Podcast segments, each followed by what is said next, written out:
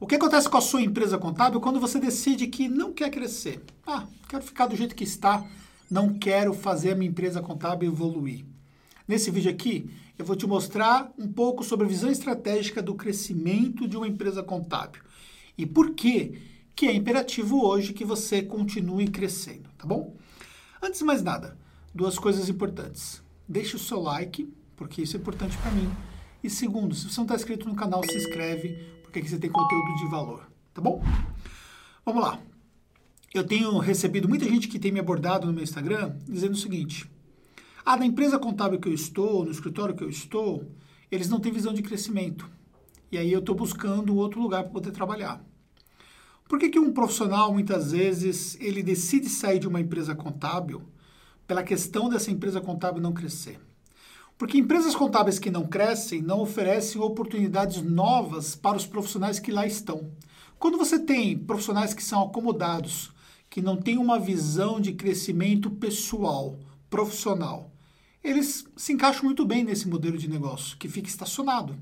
Agora, quando você tem profissionais que querem ter melhores resultados, querem ganhar mais, querem subir na carreira, querem aprender coisas diferentes, querem subir de funções naquilo que elas exercem, essas pessoas elas vão se alinhar com empresas que estão em crescimento.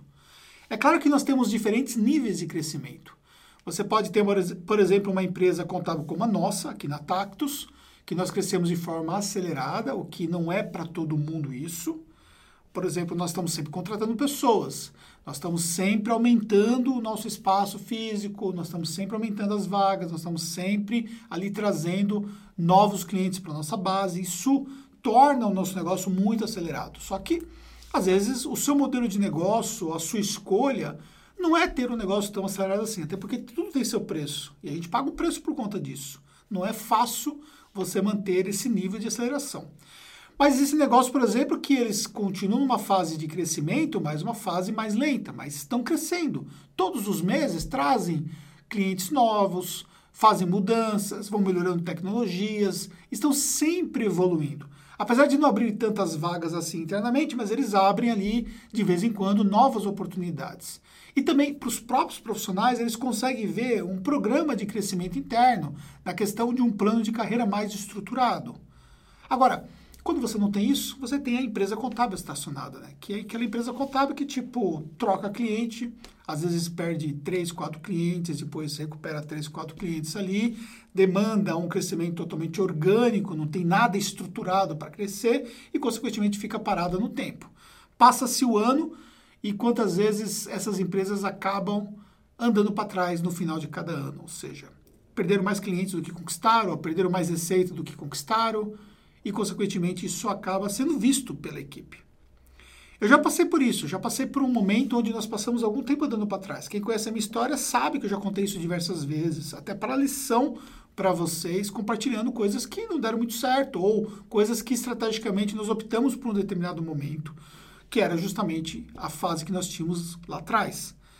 Só que a gente percebeu, né, que muita gente boa deixou o barco porque achou que o barco ia afundar. E isso acontece, por exemplo, quando você decide ficar com a sua empresa parada. Então, a visão estratégica de crescer ajuda você a reter pessoas. O segundo aspecto importante que vale citar é que quando você busca um processo de crescimento, você naturalmente consegue substituir clientes que não estão muito bem alinhados com a sua forma de trabalhar, com o seu modelo de negócio contábil. Vou dar um exemplo novamente, pegando a Tactus, a nossa empresa contábil. Nós temos um modelo de negócio muito bem elaborado, estruturado aqui dentro de como as coisas devem ser. O nosso cliente que se adequa ao nosso modelo de negócio e não nós que nos adequamos ao modelo de negócio do nosso cliente. Então, isso já implica na escolha do cliente, isso já implica no processo de seleção desse cliente. Se o cliente, por exemplo, ele quer ser atendido ou ele quer mandar as coisas da forma como ele acha que deve mandar, isso não se encaixa da forma como nós definimos que vamos atender ou que vamos receber os documentos do nosso cliente e por aí vai, ou se o cliente ele não quer aderir a uma ferramenta que nós utilizamos que facilita o processo de comunicação, ou se ele quer um atendimento presencial, e no nosso caso nós não temos atendimento presencial, e por aí vai. Então esse cliente ele vai ser expurgado da nossa base. Faz parte do jogo. Extrato de contrato, pronto, acabou. É uma relação profissional. Quando você não tem uma taxa de crescimento, consequentemente, você fica refém dos seus clientes. E isso te obriga muitas vezes a fazer as coisas da forma como o cliente quer e não da forma como tem que ser.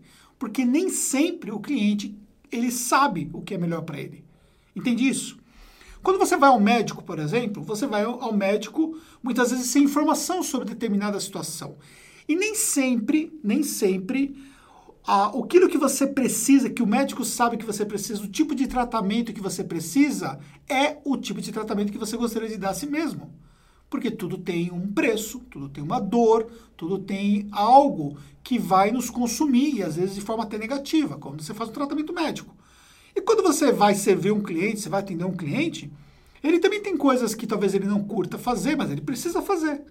Agora, é muito mais fácil ele pegar os documentos dele, jogar ali é, dentro de uma sacola, como nós tínhamos antes, no passado, que acontecia, e anotar as coisas num pedaço de papel de pão e mandar para a contabilidade, e a contabilidade que tem que se adaptar a isso quando na verdade nem documento precisaria mandar se ele tivesse, por exemplo, utilizando ferramentas no negócio dele, para que você possa, por exemplo, ter mais, muito mais agilidade e ter que se preocupar com coisas muito melhores, mais importantes do que se preocupar, por exemplo, com aspectos relativos a papéis. Entendeu? Esse é um exemplo que você tem que se você não cresce, você fica refém do seu cliente. E aí, consequentemente, quando você fica refém do seu cliente, aí as coisas ficam mais difíceis. E o terceiro aspecto que eu quero trazer para você com uma atenção tem a ver com a continuidade do negócio em si.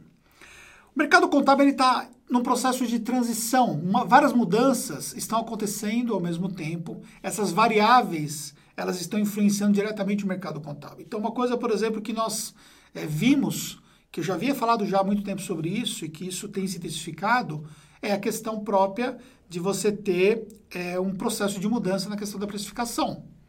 E muita empresa contábil, por exemplo, não se ajustou, porque simplesmente estava com aquela vibe ainda que poderia cobrar um salário mínimo de um cliente. Já teve pessoas que vieram aqui nos treinamentos nossos e falaram que não tinha nenhuma empresa, podia ser PJ, que cobrasse menos de um salário mínimo, que cobrava o 13 terceiro do cliente e que, acima de tudo, ainda cobrava as obrigações acessórias que eram entregues do cliente. Ou seja, o 13 terceiro era um valor extra e não cobrava ali é, e não servia para poder suprir as obrigações acessórias, cobrava ainda as obrigações acessórias. Olha, vou ser sincero com você, eu tenho mais de 25 anos de empresa contábil e as coisas mudaram. Não dá para você simplesmente fazer o seu cliente aceitar todo tipo de condição do ponto de vista de preço, do ponto de vista é, de cobranças extras e tudo mais, porque lá atrás a gente cobrava até xerox do nosso cliente, né? Fazia cópia, colocava lá, vamos colocar 50 cópias desse cliente aqui. Cobrava impresso do meu cliente, eu cobrava impresso do meu cliente, dá para entender isso? O, o DARF que eu mandava para ele, eu cobrava o DARF que era o impresso do meu cliente. Eu estava passando os meus custos de material de expediente para o meu cliente, entendeu? Parece quando você tem o filho, né, que você vai mandar o filho para a escola lá, uma escola particular, ela manda uma lista de coisas. Você leva cartolina, você leva folha de sulfite, leva caneta, leva até a caneta que o professor vai usar na parede lá do, do quadro branco, você leva. Então é tipo assim, é o que nós tínhamos antes. Hoje não dá. Imagine eu chegar e mandar para o meu cliente impresso. O que, que ele vai dizer para mim? Mandar cópia, entendeu? O que ele vai dizer para mim? Xerox. Então, não dá. Então as coisas elas foram mudando. Isso faz parte do jogo. Você se adaptar faz parte do jogo.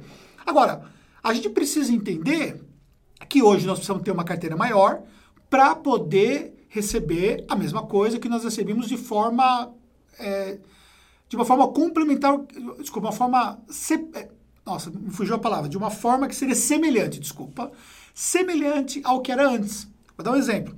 Se antes eu cobrava um salário mínimo por uma empresa, e eu já tive muito tempo, todas as empresas eu tinha minimamente era um salário mínimo, tá certo? Antes eu cobrava um salário mínimo de uma empresa, hoje eu preciso talvez ter duas ou três empresas para cobrar o mesmo salário mínimo. E como é que eu vou ajustar isso? Primeiro, trabalhando para mais clientes, ou seja, eu tive que atrair mais clientes para o meu negócio. Então, por exemplo, se hoje eu tenho, nós temos uma carteira aqui de mais de 2 mil clientes. Então, se hoje eu tenho mais de 2 mil clientes na minha carteira, se fosse pensado que era faturamento tempos atrás, talvez seria equivalente a metade disso, talvez até menos da metade, por exemplo, que eu precisaria trabalhar para poder ter o mesmo faturamento atual. Só que eu tive que crescer a minha carteira, ou seja, tive que fazer mais com menos esforço para as coisas fazerem sentido, para ter rentabilidade e tudo mais. Se você não cresce a sua empresa contábil, fatalmente esse cliente que te paga tanto, você perde ele. E, consequentemente, você acaba tendo problemas, porque ele vai procurar alguém que tem uma precificação mais condizente. E aí, muitas vezes, você pode se deparar com aquela situação, né? O cara sai de um salário mínimo e vai e contrata alguém por 300 reais. Você fala assim, qual absurdo que o contador está trabalhando de graça, que a classe não se valoriza, isso, isso, isso. Não é questão de valorização da classe, é questão de mudanças de mercado. A gente tem que entender que empresas contábeis investidas, que poderiam precificar lá embaixo, porque elas não precisavam ter lucros, elas criaram um novo patamar de precificação. Isso é um fato que nem você muda, nem eu mudo, entendeu? Mas a gente tem que se ajustar. Isso faz parte do jogo. E trazer novos clientes, ou seja, crescer a nossa base, faz parte disso para que a gente possa de fato se ajustar. Ou seja, a gente não tem muita opção a não ser crescer a nossa base de cliente. Então eu quero levar para você uma reflexão em relação a isso. Se você sentir que a sua empresa está muito parada, sentir que a sua empresa contábil não está performando como deveria, sua empresa continua o tempo todo igual, passa um ano, passa dois, ou você está andando para trás, chegou o momento de você repensar um pouco as coisas, porque alguma coisa errada você está fazendo. Por que, que eu posso dizer isso? O que justificaria que tem empresas contábeis que estão crescendo, que estão tendo resultados, e empresas contábeis que não estão tendo resultados. Ou seja, quem está tendo resultado está fazendo uma coisa certa, e quem não está tendo resultado não está fazendo o que é certo. Agora, o que, que é o certo? As estratégias de marketing, elas não são é, uma receita de bolo, que faz isso que vai dar resultado, faz aquilo que vai dar resultado, você faz tal coisa que vai dar resultado. Ou você vê alguém fazer alguma coisa, vai dar resultado porque você faz igual aquela pessoa e tudo mais. As coisas não são assim, porque o marketing não é uma ciência exata. Não é um débito e crédito. Não é um mais um igual a dois. No marketing, um mais um pode ser cinco, pode ser um e meio, não sei. O marketing não é uma ciência exata. Então você precisa aprender os princípios de marketing, que envolve toda a jornada de um cliente, desde um processo de atração até um processo de retenção, como é que você conduz ali um processo de você trazer novas pessoas, de vender o seu serviço, usando técnicas para isso. Ou seja, tem muita coisa que você provavelmente precisa aprender se a sua empresa está parada no tempo. Paralelamente também, é, aprender com outros negócios que escalam a sua entrada de clientes. E nós temos hoje vários cases na contabilidade que escalam a entrada de clientes.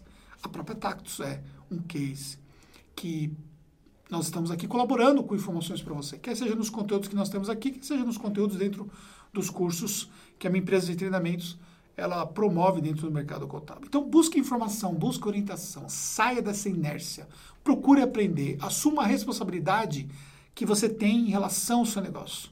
Senão, senão, pela sua escolha, você vai continuar parado no tempo e o que pode acontecer é que a sua empresa contábil pode não sobreviver. Seria lamentável que você chegasse num vídeo como esse aqui, que nós estamos com alguns minutos, já não consegui ver quantos minutos são, mas tem alguns minutos aqui, e você não se convenceu que você precisa fazer alguma coisa. Você consumiu um conteúdo em vão. E mais alguém te falou alguma coisa em vão. E não deveria ser assim. Você pode se mudar. Conte comigo, tamo junto nessa e até um próximo conteúdo.